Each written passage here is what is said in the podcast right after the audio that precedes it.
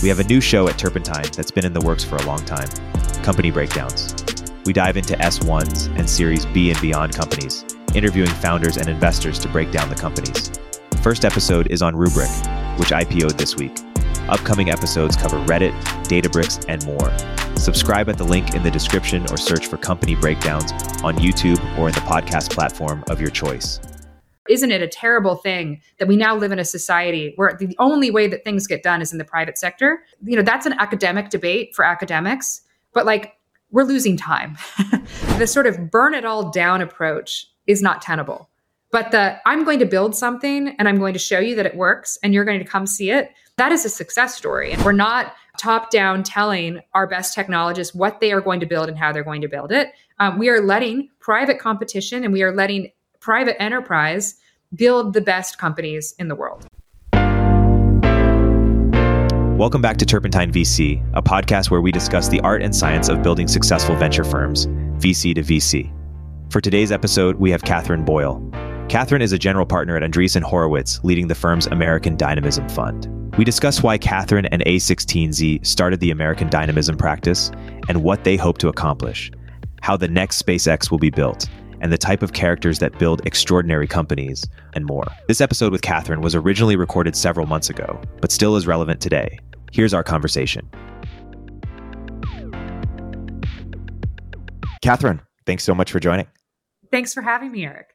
So, Katherine, by, by way of introduction, for people who are not deeply familiar, I, I want you to define American Dynamism and and more so define the story of, of how it came to be, because it's not obvious that a style reporter for the Washington Post, later turned Stanford G S B graduate, would come to uh, come to create or popularize the, the American Dynamism practice in, in venture capital. Even just calling me out as a style reporter, that's like a whole other story. Um, I'm negging you, yes. So thanks for uh, for ruining my credibility uh, at, at the beginning of it. Um, uh, but what what is American Dynamism? So it, it the sort of the sort of traditional definition that we use is it's companies that are actively supporting the national interest. So a broad category of companies in, you know, tech companies, aerospace, defense, national security, but also things like housing, housing, education, infrastructure, transportation, any company that technically touches something that deals with government. So whether they're selling to government, whether they're regulated from day one because they, they have certain restrictions of, of who they can sell to outside of the U S, um, or whether they're a, a company that touches all citizens' needs. The, you know, there, there's a, there's a variety of different companies that we would put into that bucket. Uh, but the reason that we started the practice actually goes back to sort of a, a lack of Silicon Valley understanding, I think, in the last ten years, how important these companies are for a functioning society. Um, there's a there's a variety of reasons why Silicon Valley and Washington kind of stopped working together. When you think about the origins of Silicon Valley, the Silicon Valley was built by the Department of Defense. It was built by defense contractors. It was built in conjunction, hand in hand, during the Cold War um, with Washington. And then sort of, I'd say like post two thousand one, two thousand two, things started really kind of going in opposite directions. Probably a variety of reasons for that.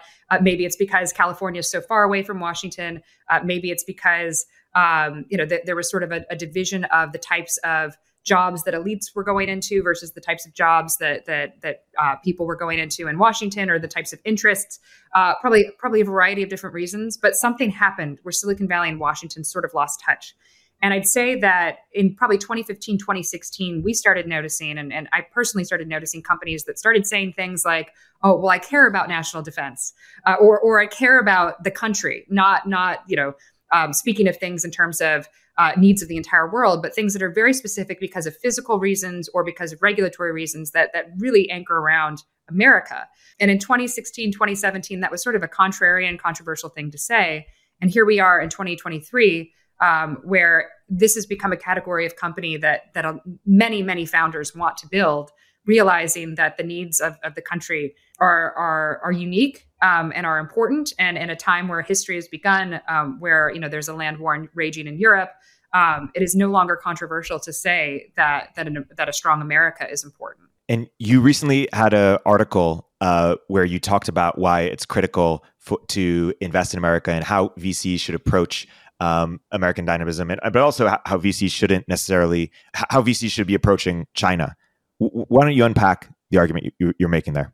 Yeah, so I mean, the, the the argument we're making is that, you know, Silicon Valley has to be involved in this conversation that Washington has on, on the important needs of like the, the needs, serving the needs of citizens, but also thinking through our place in the world.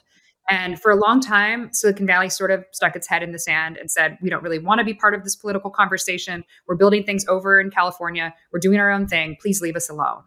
And that's not possible anymore. And I think like it, it, you kind of have to go back to like twenty ten, twenty eleven and kind of realize, you know, the last decade has been fundamentally transformative for tech as an industry, but also for, for the country, where, where tech is no longer this little kind of thing out in the in the shadows. It, it, it is American dynamism. It is the way that we build things now. Like the venture-backed model is how we build new com- companies in America, and, it, and increasingly, it's how we build companies in the world, or, or in the world, you know, in, in capitalist uh, countries.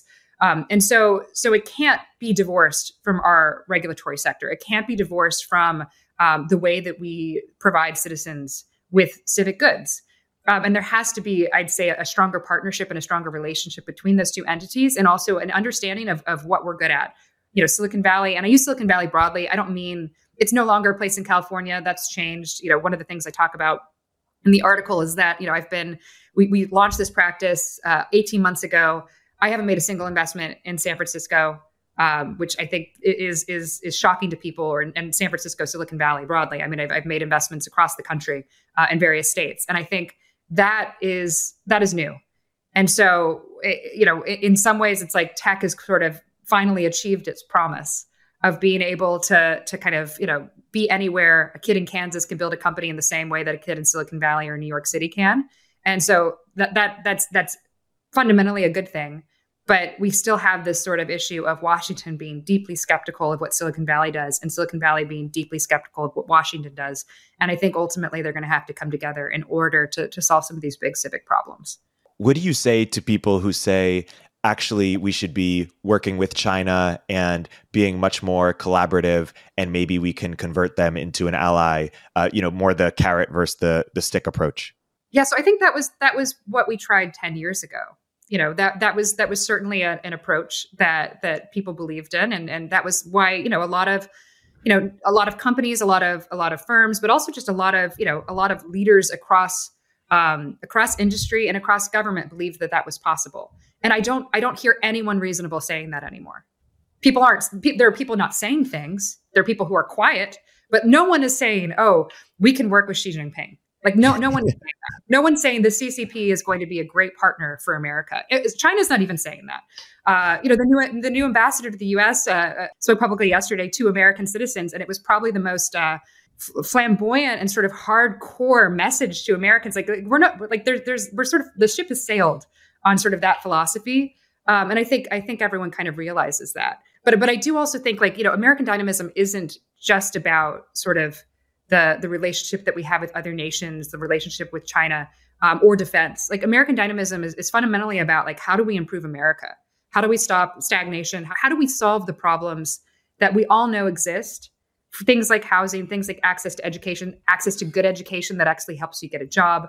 How do we how do we use technology to solve these core problems, knowing that for there there are unique reasons why we have these problems in America that don't necessarily translate to other countries. They could translate to other countries and to, to allied nations as well. But I think it, it's really sort of a put your head down and sort of how will we solve these problems that are that are unique to us from first principles. And and the exciting thing is the founders that we've worked with, um, that message really resonates. And it's not a mes- message that we necessarily like came up with. It's a message that we were hearing constantly from founders, particularly post-COVID. And it, it, it feels like now is, you know, we're, we're at the early end of a, of a, you know, ten, twenty, thirty year sort of story of, of people really using technology to solve these core issues for their communities. Th- those are e- easy to, to, to get behind. Um, but over the past few decades, people have used the term national interest to justify uh, foreign interventions uh, in the name of exporting uh, democracy. Uh, so w- what's the American dynamism perspective on, uh, on foreign policy, or what it means to think about the national interest uh, outside of the U S? Well, it, it's interesting because, you know, we like to say we don't have a State Department at Andreessen Horowitz. Like, we're not trying to craft foreign policy like like that. Like, it's sort of like leave leave unto Caesar what is Caesar's. Like, the government will do what it wants with that. And, and they should. Government's really good at making laws. Government's really good at representing the citizens and, and crafting foreign policy. I actually think um, the big problem we got into, Sil- uh, Silicon Valley got into, Uh, you know, ten years ago, was thinking that we could craft our own foreign policy and that we could work with various countries and and, and do certain things that necess- that the U S government didn't necessarily like. And now we're sort of realizing that that's not possible. The thing about American dynamism is that it is it is deeply focused on founders who ultimately want to solve problems for their communities and want to focus on things that are that are affecting them that they see firsthand. And so, you know, it, it looks different than a lot of other practices or a lot of other categories of technology for that reason. Like we, we you know, we've invested in multiple veterans um, who've who've served their country, who've come back and said, you know what, I really would, would have liked to have um, when, when I was at war. Um, or, you know, we've invested in, in former F B I agents who have built software products because they weren't using software. They were using thumb drives when, when communicating with, with large companies that, you know, that, that, that are building the software of the future. So the, the types of companies that we're investing in are really, really, they're specific problems that people have experienced as they've worked for government or as they've served their country or, or as they've been in their community saying, why doesn't this exist? And they're, they're solving it, and they're solving it in different regions than before. Um, they're solving it in different ways than before. Oftentimes they're tied to the physical world, which is a huge part of this. For a very long time, investors in Silicon Valley didn't like hardware. They, they didn't like investing in things that were tied to physical, you know, f- physical constraints. And I'd say like that, that is, that has been appended. Like that, that's now um, no longer, you know, no longer an existing meme. So some people hear your response and say, yeah, Silicon Valley and D C have disentangled. And what we need to do is get Silicon Valley talent in D C. And there have been these uh, organizations to try to get people to work for government with kind of middling um, success or mi- you know mixed results. W- why is that the wrong approach, or, or, or why is that the wrong framing for for the problem? So I don't necessarily think it's it's the wrong approach. I actually think we need a more... Um, you know, a more technical workforce in government. That's actually one of the reasons why I'm excited about the trend line showing that the vast majority of young people going into colleges now are, are doing more technical degrees. Uh, we need those people to go work in Washington in the bureaucracy and have an understanding of how technology works. So I am all for sort of these tech transfers between, you know, East and West and, and kind of bringing that together, but it's not going to be how we build the next SpaceX. Um, the, the next SpaceX will be built by people who are, you know, radically convinced that their view of the future and of their their methodology for building um, is going to result in a massive company and a massive sea change in how, you know, how how a sector is built. Um, and we and we know we know what that looks like in Silicon Valley. Uh, there's a certain type of profile that builds these extraordinary companies. They're a little quirky. They're very serious. Uh, they're seen as off, as we've talked about in the past, Eric. They're seen as very off in terms of, uh, you know, they're not normal people. Um, and they're able to corral a group of misfits together that have both technical and just superhuman abilities in terms of how they build and how fast they move um, around a mission to, to build an extraordinary company. And that's all, like we, we've done that in America for, you know, for a very long time. Like that's how we build. Um, yes, there are examples in, in your previous generations of when the government has been able to put massive amounts of money to work around a, a key mission. We haven't done that recently. Um, in my lifetime, we haven't done that. Um, and the way that we've achieved extraordinary things since I've been born um, as a millennial, uh, born in the eighties, was through companies, uh, you know, using either the venture capital model, which has become more common um, over the last few years, uh, but but people coming together and building things outside of the bounds of government. And so I, I think we need to continue doing that, but I think we need to continue doing that in a way where government is working hand in hand with Silicon Valley.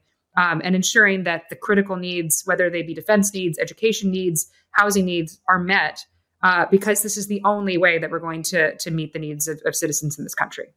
It's the only way because the private sphere has the right um, sort of incentives, basically, to acquire the best talent. The, acquire, the best talent needs to be incentivized in a proper way and, and given the room to run. So I, I think there's there's a number of reasons, but yes, I think I think there, the division between the public and the private sector. Has, and the delta between not only, you know, the economic delta, the status delta, the fulfillment delta, if we're going to use a millennial term in terms of what, you know, young people are looking for in their careers, all of that has gotten wider and wider and wider. I think Mad Men sort of explains a lot of what the country is today. And there's a scene in Mad Men where you're watching sort of these high power ad executives who the equivalent would be hedge fund managers, investment bankers, very elite uh, Manhattan jobs. they're leaving their, their swanky restaurant to go back home. And Don Draper gets in his Cadillac, very fancy car in the sixties, you know, w- w- when it was, when it was filmed. And he goes home to what seems like a very nice middle to, you know, middle to upper class house, but there's no helipad. You know, he, d- he doesn't live in a compound. And it would have looked very similar to what someone who worked at the C I A, someone who worked at the White House, someone who worked in Washington, if they were coming back from a fancy meal in Washington, D C, they would have gone to the suburbs of Northern Virginia and gone to a similar house, which is to say that there wasn't as big of a delta between the most elite high-status jobs in Manhattan in the sixties and the most elite high-status jobs in Washington in the sixties. And now, there is a massive, massive difference between if you work in government and if you work in private sector. And that change, I think, is fundamentally why you see young people who go to terrific schools and major in international studies or government or politics. And, you know, they they they have sort of the ability to go into the bureaucracy. And vast majority of those young people decide that they got, want to go work in the private sector, and they ultimately go work in the private sector. So this is not a new thing. It's not something that like is even that controversial. In the in the late eighties, actually, Paul Volcker was the chairman of a commission um, that he deemed a quiet crisis, which was, why is the bureaucracy being decimated in this country? Why is it that we cannot recruit young people to work inside of government uh, for long careers? Um, and that was in, you know, nineteen eighty-nine, nineteen ninety. Uh, so where are we now? Uh, things have only gotten worse. And so the idea that government can do these things without the help of the private sector, or that government can decide how things are going to be built and and sort of keep the private sector at arm's bay, as as as has been, you know, as has been the case for for you know how how government likes to work, it, it's it's just not tenable. Um, there's going to have to be a deeper partnership, and there's going to have to be an understanding that the people going into technology, um, and and particularly the young people who are very equipped in, in understanding how technology works, are, are going to have to be a part of all of the solutions um, that government that government needs to provide its citizens. Hey, we'll continue our interview in a moment after a word from our sponsors. Over one hundred startups launched today. Do you know who they are? If you're not seeing interesting startups, none of your downstream processes matter. How you source deals at the earliest stages could be your most consequential investment. Harmonic is the most complete startup database, finding new companies as soon as they incorporate and tracking them through I P O. You can create a search tailored to your investment thesis. In one search, filter over company data, including venture stage, industry, and geography, founders and operators' backgrounds, and traction metrics like headcount changes, social media audience, and web traffic growth. Importantly, Harmonic instantly surfaces warm connections to help you connect with founders. The results are delivered on autopilot, wherever you most need them. Over Slack, email, or via A P I, directly into your C R M, integrating seamlessly into your software stack. Learn why Craft, Bedrock, N E A, and hundreds more trust Harmonic's data by visiting harmonic dot A I or use the link in the description. Make sure you mention our podcast, Turpentine V C, during your demo. So some public-minded people hear this and they, they think something is really lost by the idea that much of our um, sort of services that used to be Um, given by the government are now better served by the private sector. And I, I remember when I was in college, there was this uh, book we read called The Rise of Neoliberalism that lamented the rise of privatization a- across everything. I'm curious why, uh, how one would respond to that. To me, the mental model is either something has to be controlled by an individual person like SpaceX and Elon, you know, C E O, or it's this kind of unaccountable bureaucracy that is neither accountable to the market nor to a voting base. Like most government agencies, Um, you know, they don't, um, they can't either can't get fired or many people can't get fired, and we don't vote for them. Um, and so there's this kind of myth that uh, it's all democratically elected and democratically accountable. Is, is that your read too? Or what, what's the right way of thinking about the trade-offs between privatization and, and uh, you know, the opposite? I'm more interested in the question of who gets results.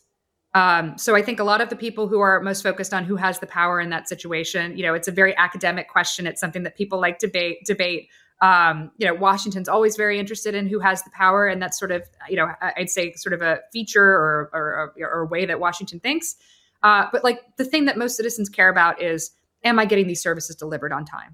But that's like, that's, that's what people care about. Like, and, and, and so I, you know, part of the reason why tech has, you know, such a high favorability rating, if you look at all of the Pew polls on, you know, what do you think about various companies, um, and, and sort of how do you interface with technology?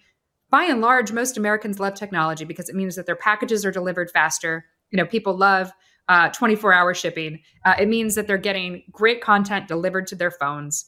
Uh, it means that they can keep in touch with their grandkids. Like, people love these magical experiences. Um, and I think, you know, there there is a conversation to be had of how government and tech work together. That is important. I'm not diminishing it.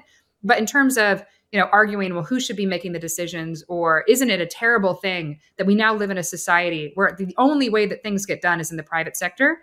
It's like, you know, that's an academic debate for academics, but like, we're losing time. Like people really, people really want to solve these problems. And these are problems that get worse by the day. So, I, you know, I think that's a less interesting question than the how question of like, how do we solve these in the least amount of time to make sure that the most people benefit from technological innovation in these categories? Education is a fascinating um, sector to look at this, you know, problem with, because, and we've invent, in both invested in a company that enables school choice, but education is a, is a sector that largely hasn't had a lot of private sector innovation because it's it's been disallowed in the name of uh, sort of, you know, like broader societal flourishing or, or sort of uh, equity. And yet the education system is is so broken on, on, on so many levels. And yet innovation has just been slower than than we wanted the past couple decades. There, there's so many different ways to look at education, whether we're talking about higher education, whether we're talking about vocational education, whether we're talking about, um, you know, the COVID sort of raised the concern of early childhood education, which is totally different than even sort of elementary education. I mean, these are uh, various stages in life where, where things have completely broken down. You mentioned um, education savings accounts in a company that we're both investors in, Odyssey. Uh, I do think that COVID woke people up, and people now, re- particularly parents now recognize that the sort of promise of, well, I went to a public school or I went to a parochial school and had a great education and didn't have to think much about it, and I just went to the school that was closest to me. That is just not uh, a, a privilege that parents have today. They have to think through, how am I actually going to be active participants in my child's education, just given the, the degradation of education broadly in this country, um, particularly because, and, and I think this is something that's often left out of the discourse, you know, elementary education in this country was developed in the late nineteenth century. The focus was on literacy. The focus was on, can we make sure that the vast majority of Americans in this country can read? Not like read Kant, but just like read normal things. And and and and it actually was very successful. You know, like like like getting a a, a country to be literate um, was, you know, in in the in the late nineteenth century, like like it was a successful methodology. But we now live in the twenty-first century. Uh, where, you know, you know, a couple a couple months ago, the world kind of woke up to the idea that like the world that we previously lived in before uh, widely available artificial intelligence, you know, like like like the world is now different, and it will look different going forward, and how people interface with intelligent systems will will look different as well. And so the idea that we need to have the exact same curriculum that our grandparents had um, in elementary school, and that we have to have the exact same curriculum that our parents uh, our grandparents had, Uh, because this is how teachers have been educated and this is how they like educating their, their their students, there needs to be a broader conversation of how we are going to change education for the twenty-first century. And we've never had that happen. It started with COVID out of necessity, uh, but I actually think now we're going to have sort of the technological sea change that's going to cause people to say, this is not how we should be educating kids. Um, the, the, the, the subjects, the, the division of subjects, the, the methodology of learning, Um, that that is for a bygone era, and it has been for a bygone era for a long time. So I'm hopeful um, that that there will be, you know, changes in that in that regard. You mentioned that it's very difficult to make changes on on on any type of education, particularly elementary education. Uh, but I think something like E S As that gives parents the the the opportunity to choose how they're going to spend the dollars that would have been allocated um, to to to to school, you know, to, to educate their child. Um, it gives them the opportunity to decide how they're going to spend the dollars. I think that is probably the most fair way um, for, for parents to decide to take bets on their children's own education um, and to also, you know, know the needs of their child. Like, you know, parents know better than anyone right now, given what they had to go through in COVID, how their children learn and what their children learn and what they're interested in. And so getting them more involved in the process of education, I think, is is is, is a net good for society. You've, you've talked about how one of the reasons why uh, there was a status decrease in working for the government is that is because of the when we took away the draft, the mandatory draft in in the seventies. Um, what, what do you think is something we should do to reinstill uh, a greater need for public service or or make working government high, higher status again? Yeah, and I don't know that it was even the status thing. I think it was more of a understanding of sacrifice for your country and understanding of sacrifice for your fellow man. Um, and to go back to Mad Men, I know I'm, I'm talking about Mad Men a lot, but it really is, I think, the show that sort of encapsulates American stagnation and sort of American change, um, and, and sort of does it in a, in a, a very great way. Um, there's this epic scene in Mad Men where Roger Sterling uh, is talking to Honda, which was a, a you know, it, it's a Japanese company, and it's twenty years after the end of World War Two. And he refuses to be in the meeting. He's he's very rude to them. He, he gets kicked out of the meeting by Don Draper, who's the protagonist, um, because he says, I I I I served in World War Two. And it, it is still very raw. I lost friends. I think like that's the quote. I lost friends there. Um, and Don Draper has to say, like, you fought? Like you you fought this war so that we could be in a safer world, and now we are in a safer world. So move on. And that was sort of the view of how, you know, and, and Don Draper fought in Korea. It was like you looked at all of these executives that were, you know, at, at the height of their careers, and they had all served in live wars. They had all sacrificed for their country. They had all seen horrific things. And their country then told them, thank you for your service. Now get back to work. And everyone had that experience. And now it's it's been completely divided, where the vast majority of people who go into the military are not, um, you know, elites going to top universities. Like, it's not as common of an experience. It's become more of a, you know, I think I think there's something like seven states account for more than fifty-one percent of, of enlisted men and women. Um, and it's not necessarily even the biggest states by population. Um, you know, it, the, the military has become a much more siloed experience in this country. Um, and the military used to be a proxy for serving your country. So we've lost sort of the thing that, one, creates binds between people of different regions, socioeconomic class, uh, different belief systems, where when you're when you're when you're you know serving and fighting alongside someone who's different than you, but you're fighting for the same beliefs, um, that creates a camaraderie that this country had until nineteen seventy-three. And so I I think in some ways that that that can't necessarily be replicated by by you know other types of service organizations or by a college experience that excludes uh, people based on income in many ways in, in this country, or, or people based on class in, in this country. Um, so, so how do we replicate it? I don't know. I, I you know, I, I think there's been lots of ideas about, oh, well, can we create a, a, a national call to public service that would ne- like their, their pipe dreams? No one would ever vote into, you know, into law a system that says every American between the ages of eighteen to twenty has to serve in a certain capacity. It'd be nice, but that's just not going to happen. We don't have the will for that. So I don't know how we replicate a system that, that forces people to believe in something greater than themselves, um, and to sacrifice something that that to sacrifice something that's greater than than what they have. Like we, we don't have that experience anymore that's universal across this country.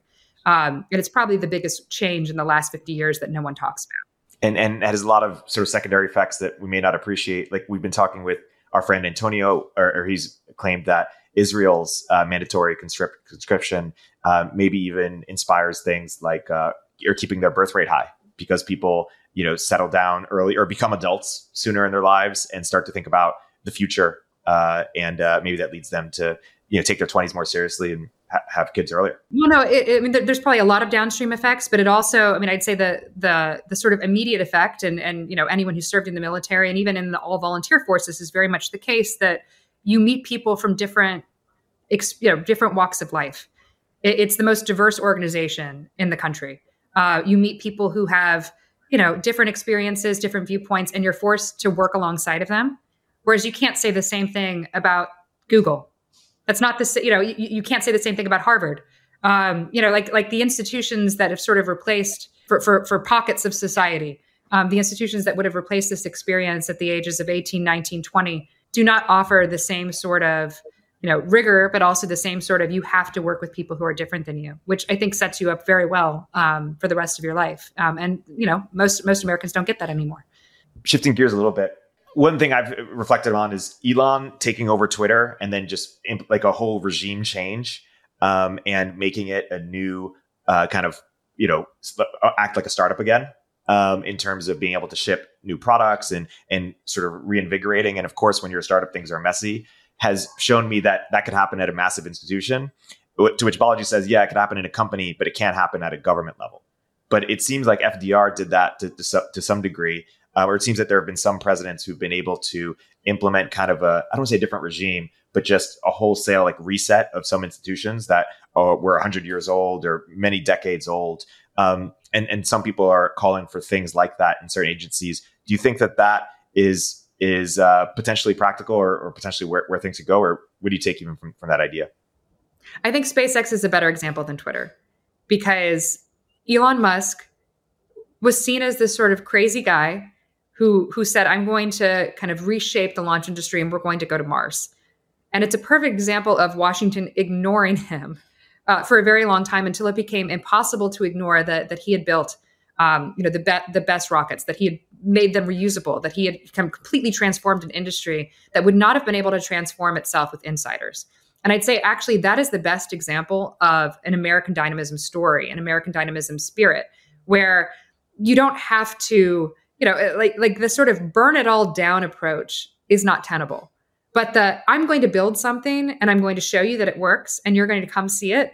And, and ultimately, then you are going to work hand in hand with me on, on these problems. Like that, that is a success story. And it's a success story not only for the private sector and for, for companies like SpaceX, it's a success story for the American government, um, and one that should be touted across across the world. Look at what we were able to build. Look at look at the you know look at the companies that we've been able to, to foster, and look at look at how we're now working hand in hand.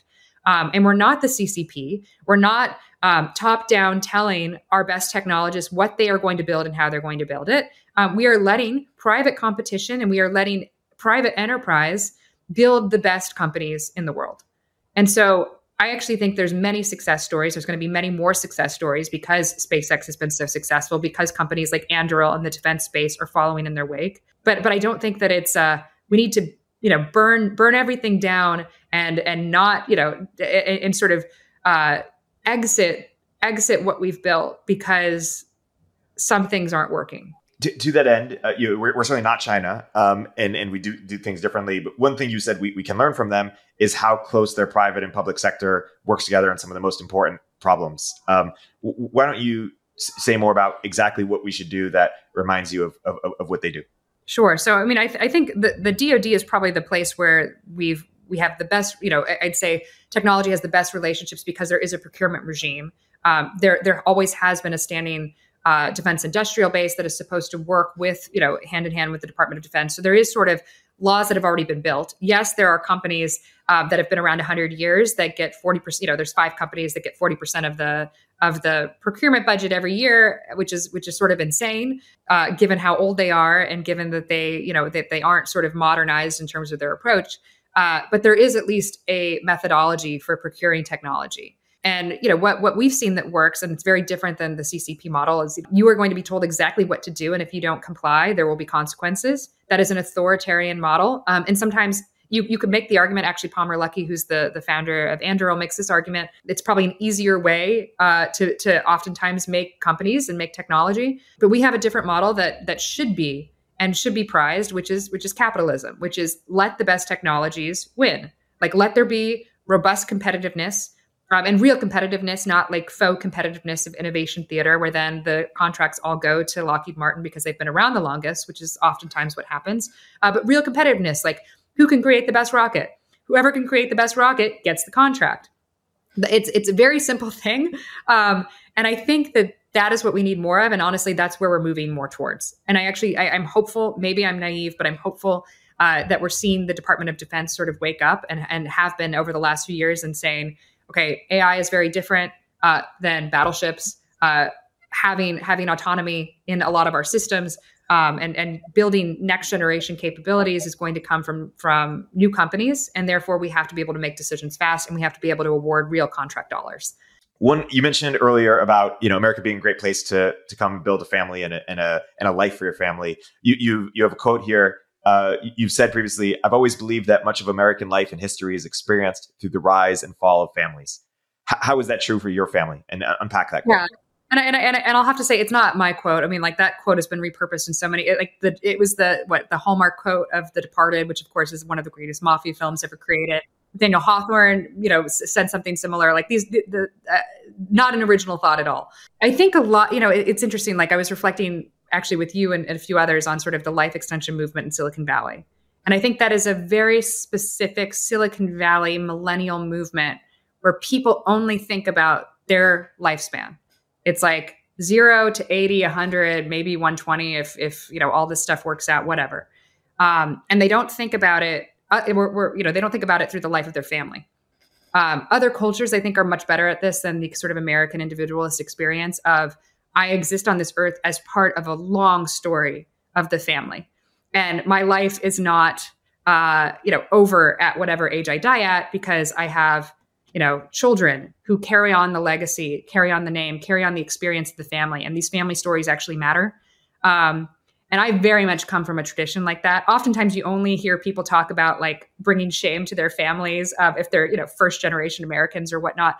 Um, I, I'm not, my, my grandfather was an immigrant from Ireland. I have, you know, I, I say in some ways the, the experience of my family comes from their beginnings as, you know, very poor. I, the two things they had in common, Uh, you know, my, my paternal grandfather came from Ireland at the turn of the nineteenth century, uh, ended up in the coal mines, fought in World War One. My maternal grandfather fought in World War Two, uh, grew up as, you know, one of twelve children, didn't have, you know, graduated from eighth grade, but didn't have a high school education, and drove a truck his entire life. And so when you look at two generations to go from that experience in America of driving trucks, coal mines, fighting in wars, uh, coming over on boats, um, to, to sitting here and having a conversation with you, Um, that's an extraordinary American story. And again, it's an extra, it's a story that's becoming less and less true for, for, for people. And there's reasons why very ordinary men were able to benefit from hyper growth, um, strong public and private investment in technology, a strong investment in education, all of these things that I think were the hallmarks of the twentieth century. Very ordinary people and very ordinary families were able to go from working class, working poor to middle class. That is changing. And that, I think, is probably the question of my life, the story of my life, how I, you know, how I ended up escaping that. There's probably some reasons for that, luck being a huge portion of that. But I also think like there is sort of this question of believing the memes that society gives you. And for too long, for the millennial generation in particular, there has been this meme that you cannot escape your past. Um, you know, that, that, that everything is, you know, is sort of set in stone. Um, there has been sort of an epic focus on the culture war versus on actually doing things and building things. And I look to those generations of people who didn't know that much or think that much, but they did a lot. And they believed that they could escape their past. And I think that meme is really powerful and important. And it's one that we have to kind of reignite as a society, that you can escape and, and, and that you can kind of carry on and better yourselves versus what your parents had or what the previous generation had, and see that sort of betterment as a success story in and of itself versus like, oh, well, you know, where am I in my individualist life? You know, this little like thing that that is such a kind of tiny moment in time. So that, that's that's sort of a convoluted way of saying that I think the family is far more important than the individual, um, and that it's an institution that's understudied, under um underutilized in many ways, and that the status of it, um, or people seeing it as something that can help them achieve what their goals are in life, that's sort of been memed out of out of the story of why it's so important. So much of, of society seems more so than it was a few decades ago, kind of anti-family or, or less excited about the family, or anti-parent, you know, l- less excited about pa- parenting or, or being a mother even. Is that just because of, of the rise of the celebration of the individual? The sort of, you know, the, everyone's got this trauma they've got to work through, and the work was never done, and, and they just have to have to do that work, and that's an individual task? Or what? What's your kind of a, a you know broad assessment as to why the rise of of uh, of anti-family or, or anti-parenting like sentiment in, in the culture? So that's that's a huge portion, I think, of it. You know, like you and I've talked about, you know, Triumph of the Therapeutic and sort of books that have said, you know, there was this movement of looking outward. And I think it goes back to the conversation we just had about um, the draft and public service. But, you know, there used to be sort of this society had expectations of you, and there was suffering, there was sacrifice, um, and it was sort of outside of the bounds of your control. And that sort of shifted. Um, and when it shifted, there's arguments about when it shifted, but this sort of movement towards we are going to look inward and we're going to look for fulfillment in ourselves. That's sort of a modern American conception. Um, it's not, you know, I think people often talk about sort of the individualist American sort of sentiment. Um, that, I think it's different. I think it's a, a variation on that theme, but it's more, I'm going to look inside myself. I'm going to know myself. I'm going to, to, to focus on trauma, focus on the things that have happened in my history.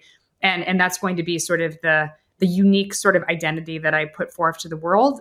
I don't think that's been a very helpful philosophy in terms of building. things. Um, in terms of in terms of being an interesting person, you know, like having stories, being really focused on yourself, maybe, but like it hasn't actually helped people achieve more than their grandparents achieved. I've heard it be described as the difference from honor culture to dignity culture, whereas honor culture is much more uh, external and are you serving your your family and your community and, and, and your society, and dignity culture is kind of are you being recognized in the way that you want to be recognized, right? Like particip- participation, um, trophies. So you mentioned this is sort of a kind of, uh, you, not, you, you mentioned this is somewhat of a, of a distortion of, of an American value, but you also, I believe, read uh, a bit about how th- there was some influence from from Vienna on, on, on this um, this this worldview. Is there is there anything worth sharing about what that influence was? I, I recently mentioned I had a hard time getting a job out of college. Actually, out of my master's program, um, I uh, I did everything wrong in my twenties. That's a, a longer story, but I didn't have any skills. I graduated into the Great Recession, and my first job uh, was actually au pair. Uh, I was a nanny, uh, and it's so funny because you know I, it, it's like a it's not something that comes up in my my current line of work, but I learned a lot from taking care of children when I was twenty-three, twenty-four. Um, and I did it in Vienna. Um, it, you know, I, I, I, it was, it was one of these things where it's like, I can either sit at home or I can do grunt work. I'm a huge believer in grunt work. Um, I think not enough young people do grunt work, um, and, and sort of understand, um, that not everything is a salary job with healthcare. Um, that sometimes you have to work, um, I, you know, like, like not every, not everyone has that experience. I was really fortunate in looking back to have that experience at the time, um, was not fortunate to have that experience. Um, but, but decided that I, if I was going to go, you know, do this type of grunt work, um, and I, and, and have a job, um, that I needed to do it in a place where I could learn a new language and, and, and that sort of thing. So ended up in Vienna. It was a place that I've always been fascinated by. And I lived about a block away from Freud's house. Um, which I thought was really interesting at the time. But it's like, if you spend time in Vienna, you realize that it is an underexplored, understudied city in world history, uh, but also the impact that that tiny little pocket in time of the late nineteenth century, particularly when there were writers and dreamers and artists and, and philosophers and, and frankly, like psychology was born in these coffee houses that has now been exported across the world as the only way to understand your, your your mind. Like the, the the dominant theory of mind is the kind of Freudian psychology of what happens to you in your childhood, that you need to dive deep into the depths of your soul through talk therapy. Um, this this this was seen as an extremist philosophy in the nineteenth century, and sort of the experiments that were done. And you know, it's like living next to Freud's house. I, I, I went to the museum a lot. The experiments were, that were done on what were known as hysterical women at the time, hysterical rich women, um, were frankly very cruel. Um, you know, a lot of the kind of history around sort of how this, this, this, you know, kind of uh, practice developed is, is actually quite raw and quite cruel. And, uh, and so my experience in Vienna was, was sort of seeing this kind of niche pocket of history having this extraordinary impact on American society when there's a whole other sort of theory of mind and many other theories of mind that could have taken kind of precedent. And so that's a question that I have. I don't have an answer to it as to why some sort of very extremist doctors in a time, a very precarious time in a city that was going through tremendous change and, and you know, in advance of World War One, um, why that is now the dominant sort of way that the Western world views um, views our story. I, I don't know. I, I I don't know if you have an answer. You know, Mark Andreessen has this quote. He said publicly about how capitalism absorbs dissent and like converts it into a luxury good or something.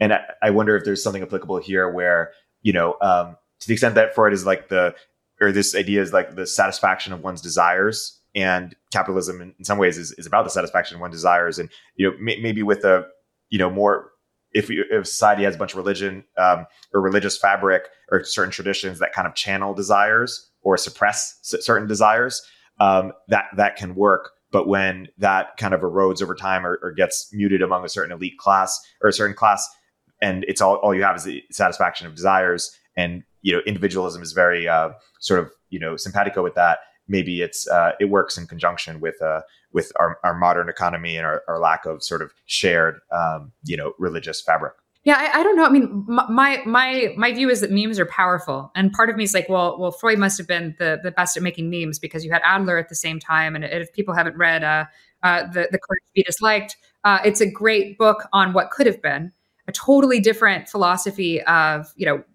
how how to how to overcome things like anxiety, how to overcome things, um, you know, like like family history um, or, or family trauma, uh, you know, but it, operating in the exact same time. You know, you often think about like we're living in a time where a lot of the most powerful and most interesting technologists all know each other.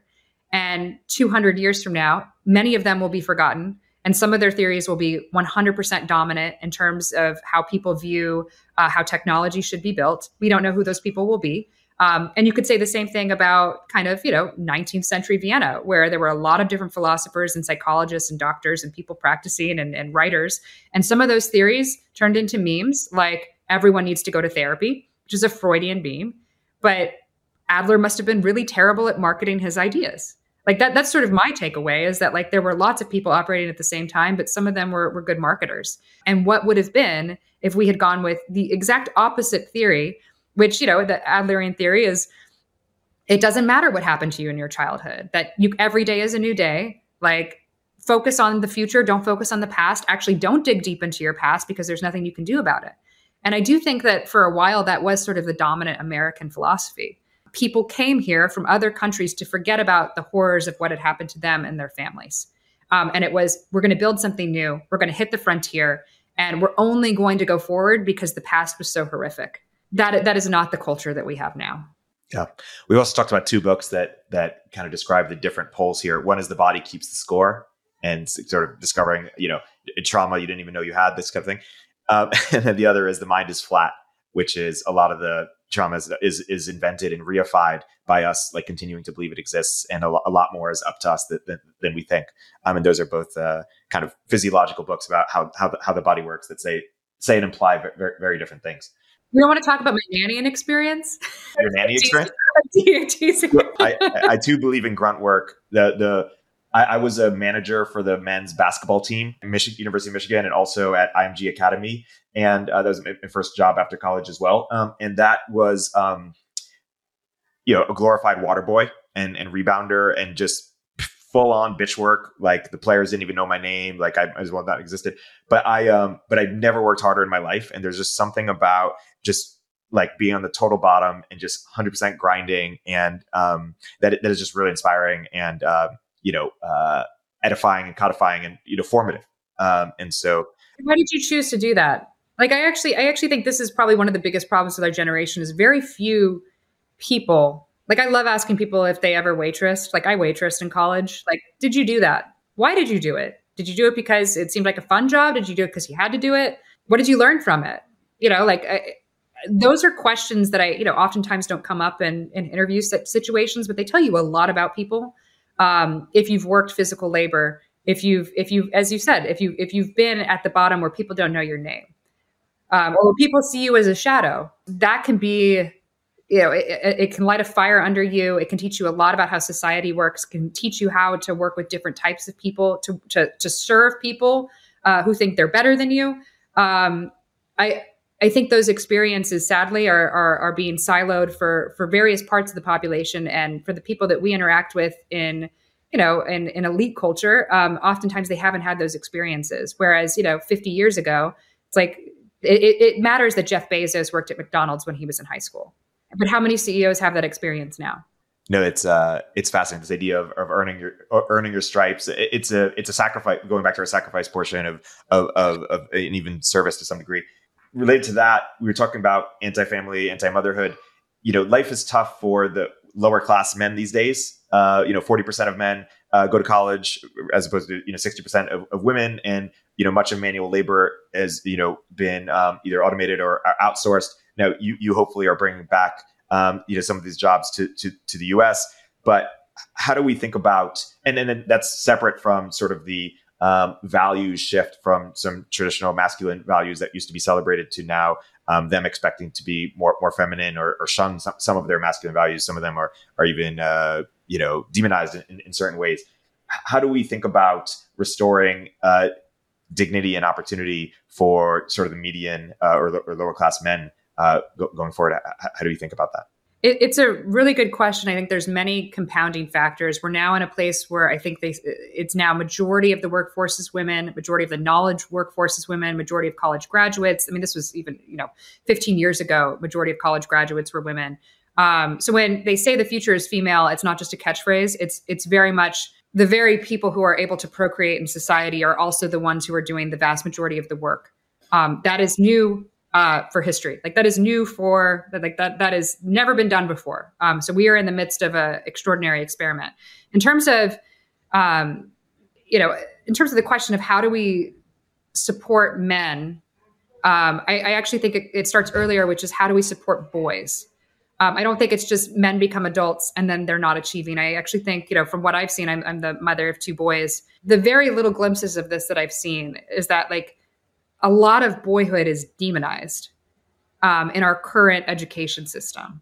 Um, and, you know, it, it, there's, there's, you know, people who've written far more about this um, than me. Um, but, or, you know, and I, I, it's something that I've just experienced where if you're not sitting in your chair, if you're not reaching certain milestones by the appropriate age, if you're very physical by age two, but not very vocal, there's something wrong. And I think that sort of medicalization of what is probably gender difference, which that sort of medicalization of it is not healthy for boys. And and that if it starts with, with you know, the earliest of I'm in a daycare, I'm in a, you know, a, a kindergarten, where my instinct to run around because I just want to go outside and play is different than the the kind of teacher's pet, which I was, which was I want to sit and read a book. Um, of course, every adult wants the little girl who's going to sit and read a book or the little boy who's going to sit and read a book. But like when we look at sort of differences on a on a wide enough scale, the vast majority of boys want to go out around and play with swords. In that setting, it becomes, you know, I would say almost a, an early demonization of the boyhood instinct, which kind of in many cases lasts throughout society. Um, you, and we see this through through all levels of, of education where, where girls are performing far better than boys, where women are performing. You know, there, there's a new study out actually saying that um, women women are in, in the three geos um, of, of the highest earners. So New York, Los Angeles, Washington, D C, women under the age of thirty are earning at parity or more than men.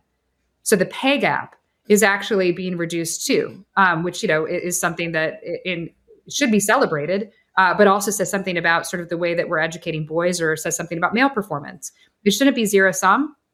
Um, and I don't think there should, I mean, I, I'm probably feel, feel the strong, I, I feel very strongly that the, the, the wars of the sexes are not healthy for society, um, that, that we should learn to work better together and that we shouldn't have um, sort of this demonization of, oh, well, girls should succeed. And actually, um, Uh, there's a great book and Boys and Men, Richard Reeves. Who- yeah, Richard Reeves has written, um, you know, about that. You know, it doesn't have to be zero sum. That the success of women over the last fifty years doesn't have to mean um, the downward spiral of men. And we have to figure out how to how to solve that issue um, if we're going to have a, a, a prosperous society. But I but I don't think it necessarily starts at young men aren't going to college. Why? I think it starts much earlier with uh, little boys are are active in a way that little girls aren't, or Um, aren't achieving for some reason in elementary education. And why is that?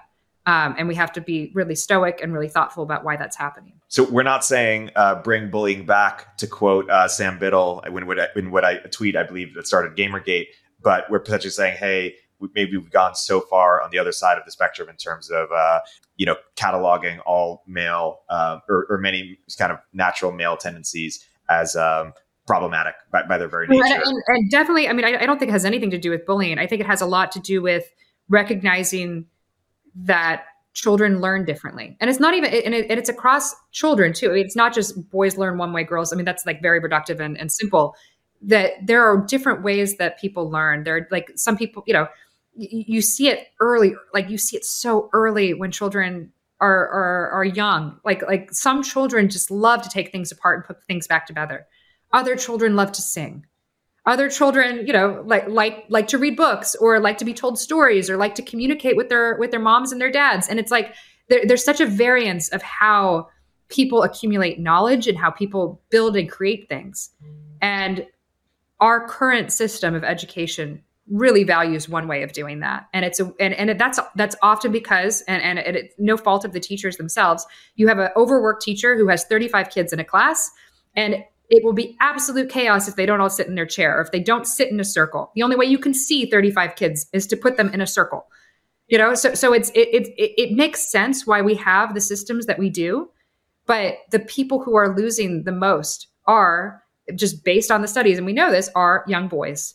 Like, they do not thrive in those environments. And so how can we create environments that allow them to thrive so that they can be promising men who then contribute in society and the workforce?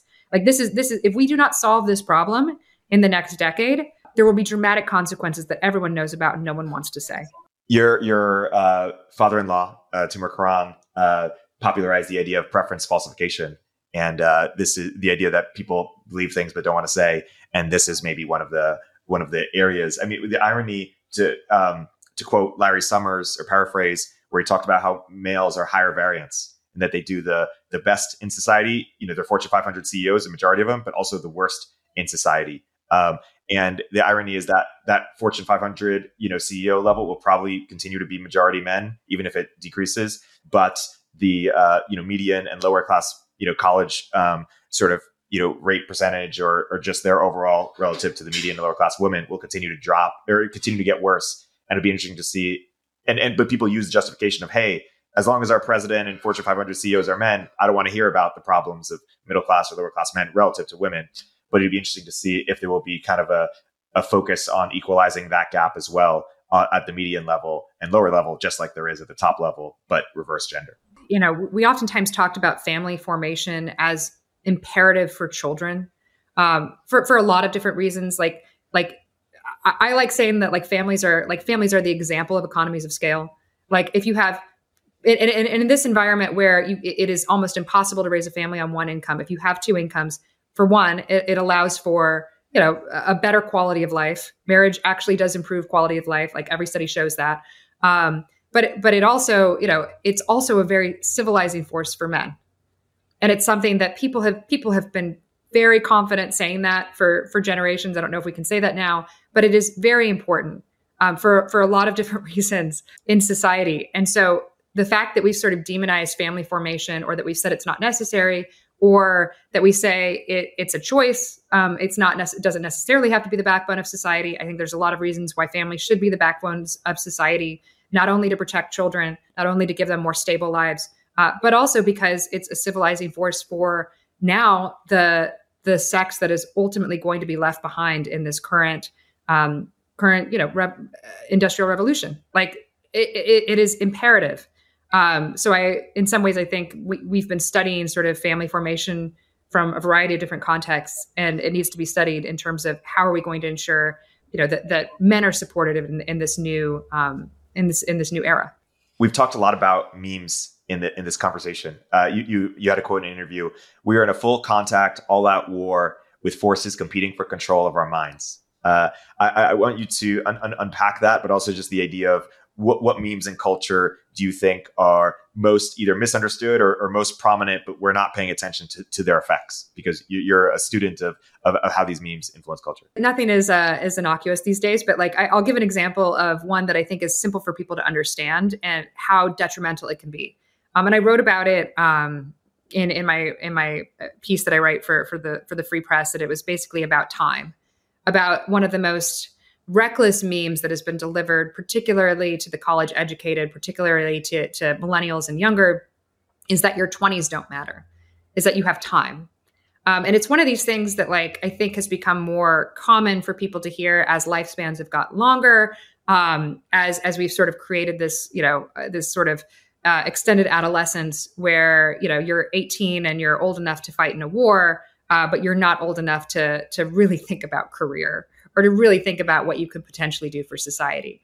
Um, and sort of in, you know, in the piece I talk about like S B F, for example, who the media consistently referred to as a boy or a wonder kid, or, you know, s- someone who, who was really young and successful. And you're like, he's thirty, you know, he's, he, he's, he's actually in his thirties. Um, and thirty is old. thirty is old by any stretch of the imagination. Like, even if you're just looking at what is the half-life of the average American man, um, it's late thirties.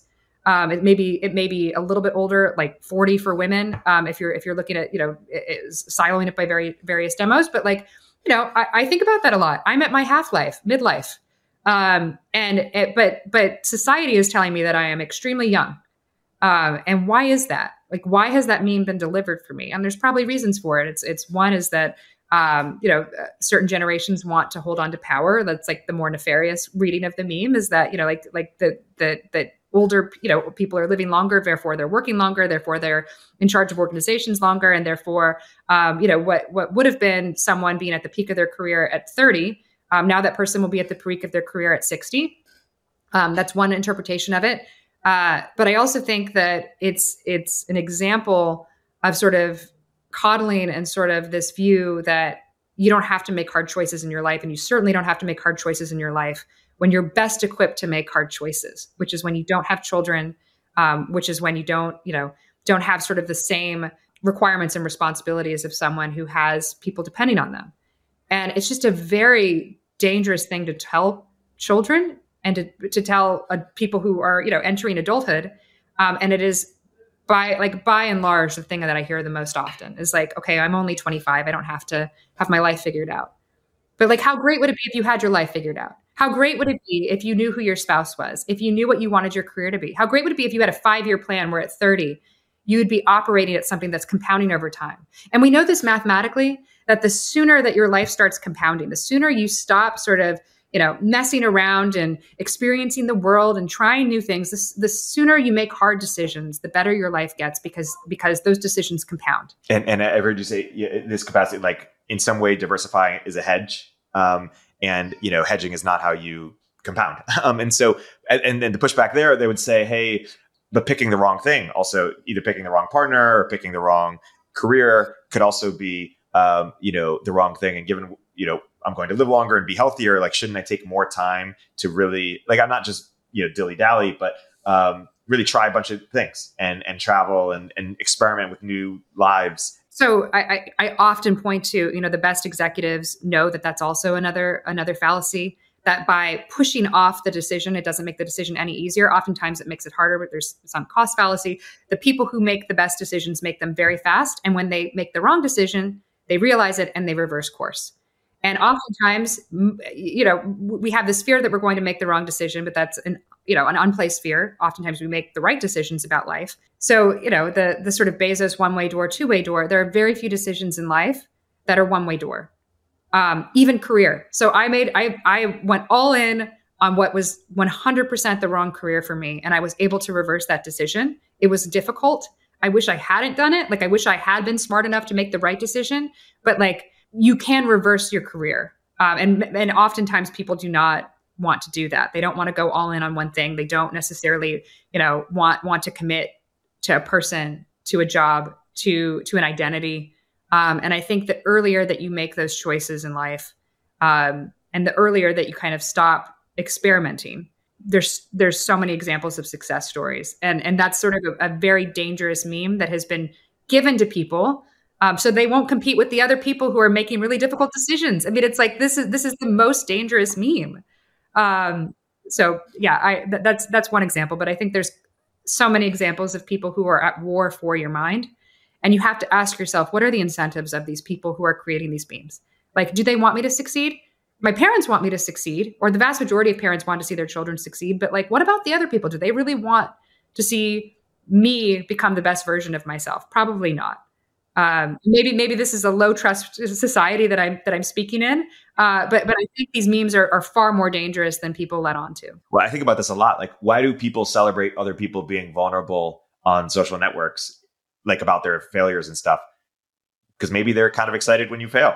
Like, it, it, you know, maybe it makes them feel better about themselves, or, or they can rise up, or like, wh- wh- why play into this, you know, sort of, uh, attention game for people who actually would prefer that you didn't succeed?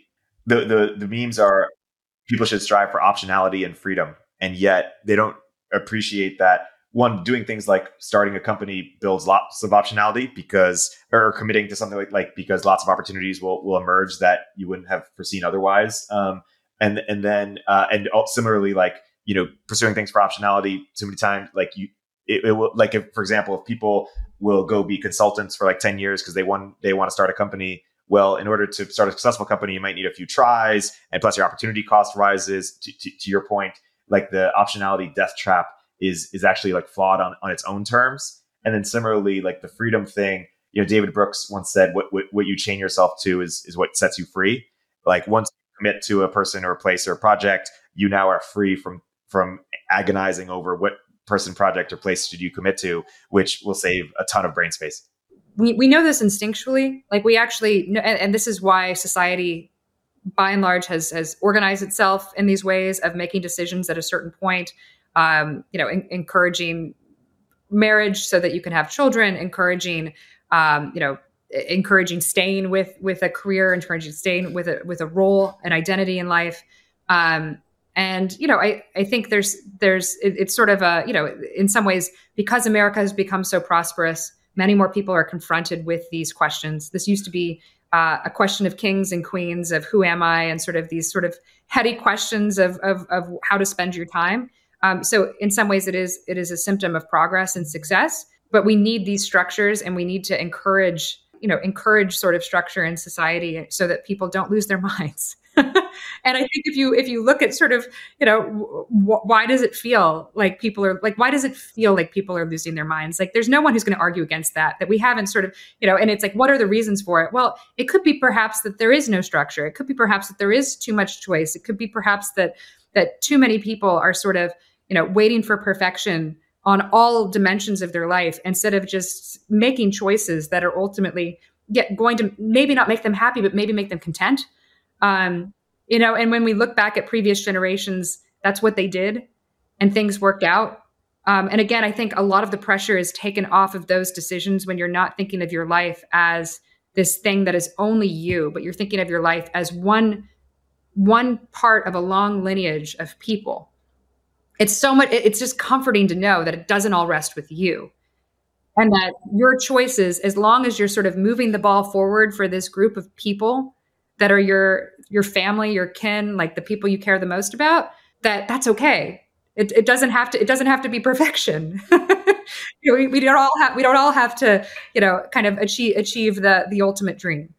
It's this great irony that uh, pursuing what we think might will make us happy in the moment at, you know, our whole lives in some ways won't make us happy or fulfilled looking back at our lives. Whereas, you know, pursuing things, you know, you've talked about the importance of suffering or, or believing the value of suffering, things in which involve sacrifice and deep suffering. And, hey, we're not happy at, at, at that given time because we're we're engaging in hardship, could lead to a, a life, you know, more fulfilled or happy. And what's ironic is, is that economic growth is really focused on removing, first on removing privation, like basically going on Maslow's hierarchy of needs. And once you, you, you know, many people have gotten, you know, great food and shelter and, and, and those needs met.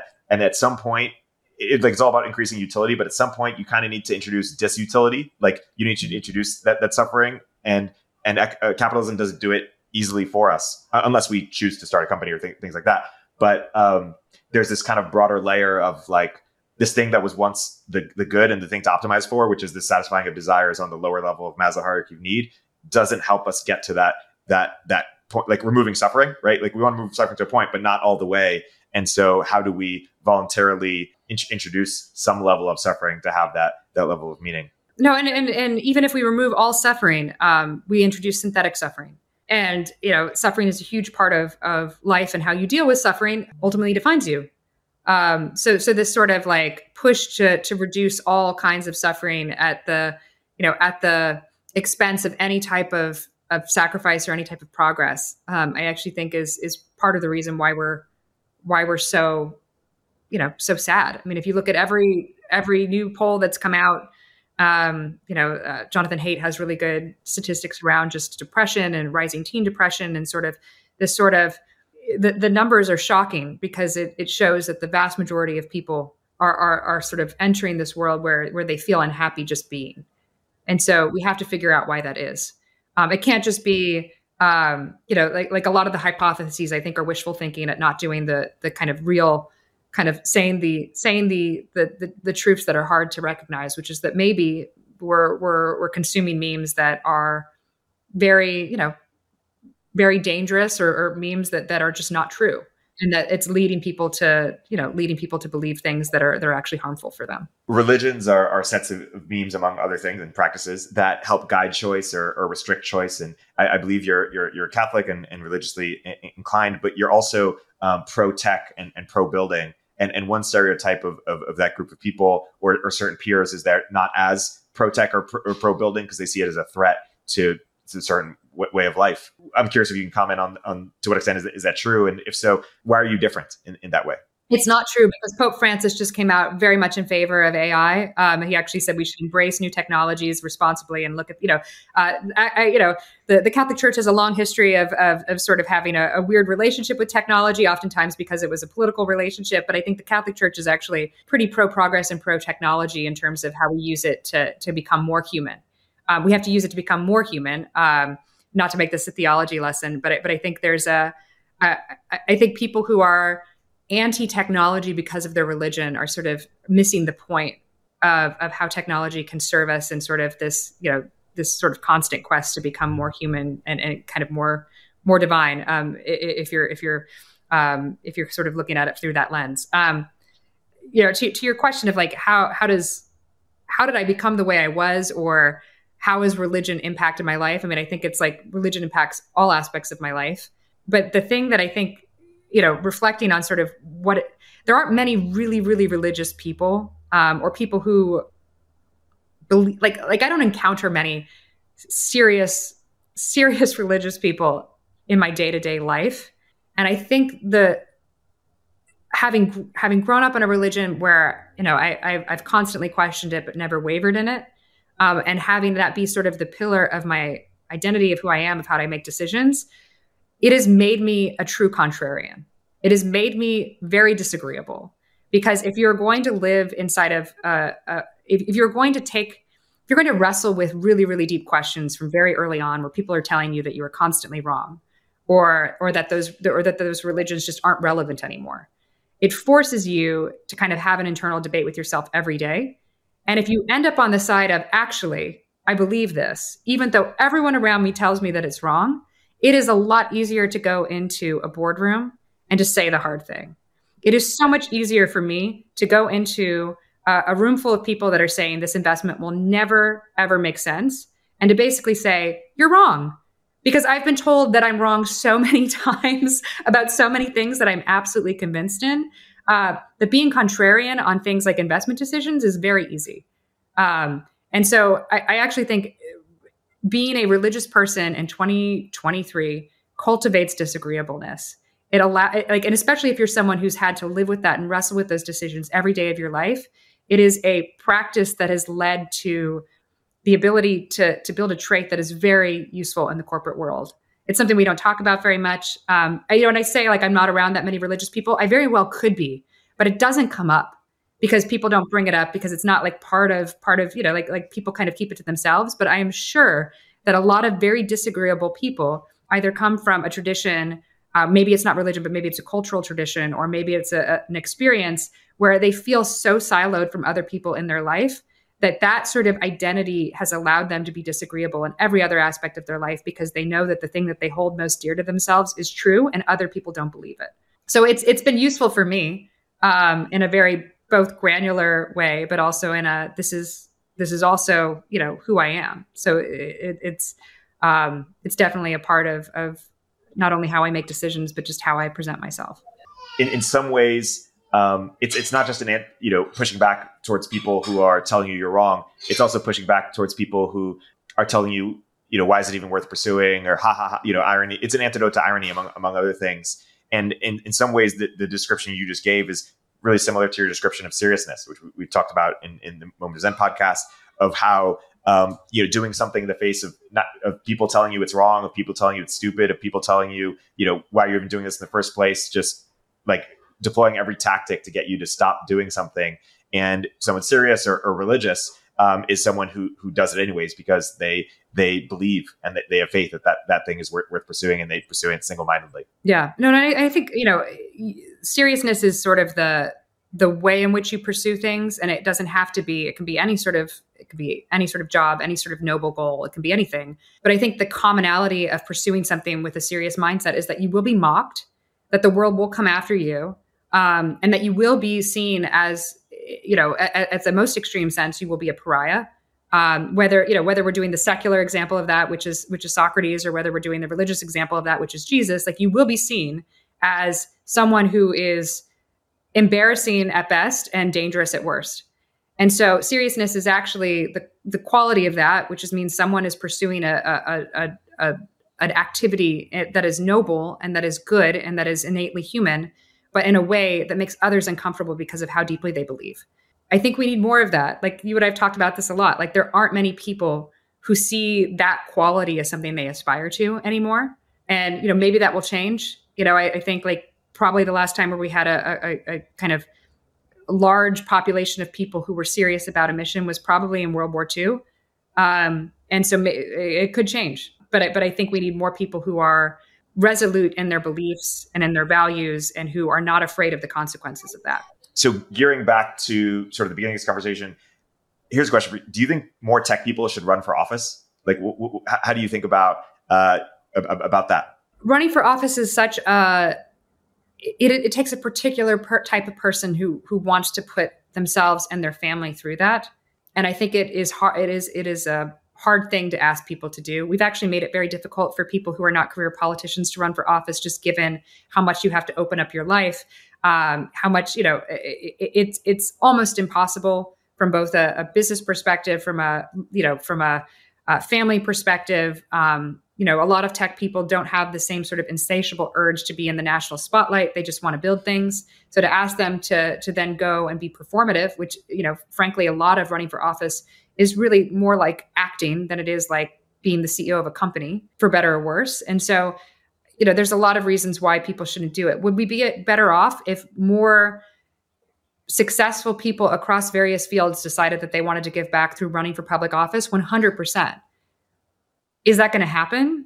No, because these people are rational and they've already been successful in their fields, and it's become harder and harder Uh, to, to, to, to, you know, to, to enter the culture war, to enter these actual sort of political wars um, that we're going through. So I don't fault tech people for saying they don't want to run for office. I know I would never want to run for office, um, even though I think public service is really important. Um, I think it's a really hard thing to ask a person to do unless they've built their life around this goal, which, which is why we have the culture and politics that we have. You know, Teach for America helped raise the status of teachers uh, by making this exclusive program that more people then wanted to do who wouldn't have been teachers otherwise. That's people in the beginning of their career. But I'm curious if, if there will be something like that for public service that will raise the the status and importance and maybe even opportunity set for people who go pursue it as a way to get better people. I would hope so. I think there's been a lot of um, experiments with how to bring people from various fields into into public life. I think the examples of, of people actually doing it um, and just the difficulty of it probably keep more people away from it than sort of the the experiments. But but I'm hopeful that at some point we can turn the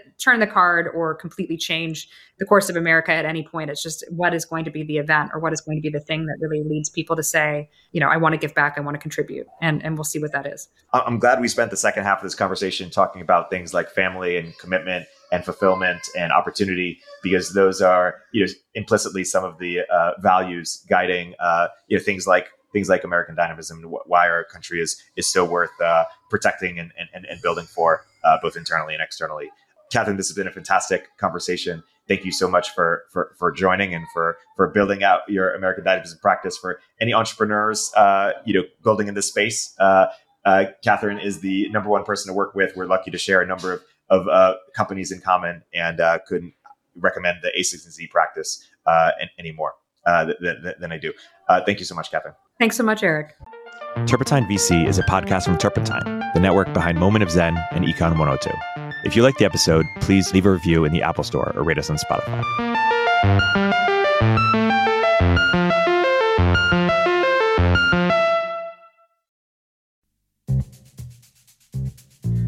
Hey everyone, Eric here. At Turpentine, we're building the first media outlet for tech people by tech people. We're the network behind the show you're listening to right now.